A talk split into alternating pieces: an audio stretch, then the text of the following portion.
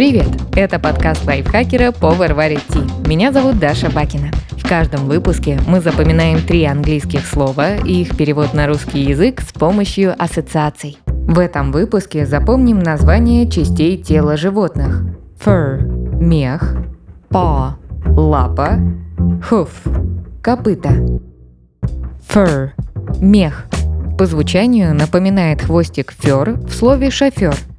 Fur Давайте представим необычного шофера. Он на самом деле оборотень, а в такси подрабатывает для души. Когда наш герой видит, что кто-то из водителей ездит не по правилам или что пешеход перебегает дорогу в неположенном месте, то от злобы его звериная сущность вырывается наружу, и он целиком покрывается густым мехом.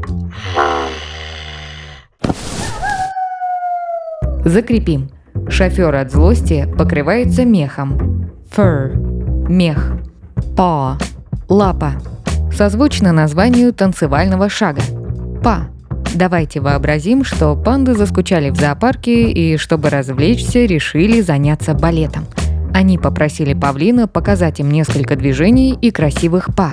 Панды усердно старались следовать инструкциям хвостатого хореографа, но медвежьим лапам балетные па оказались не по силам.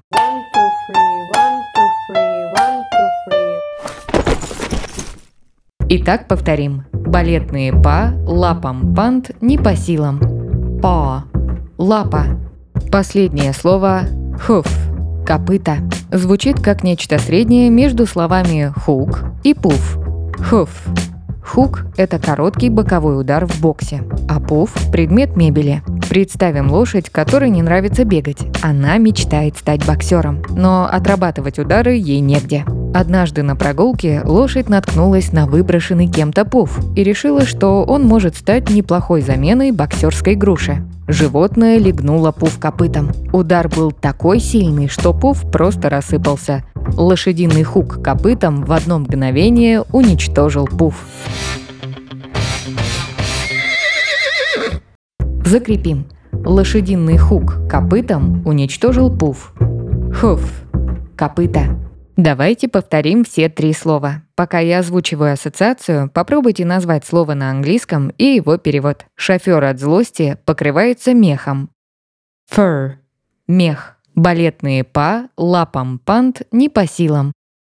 Paw – лапа. Лошадиный хук копытом уничтожил пуф.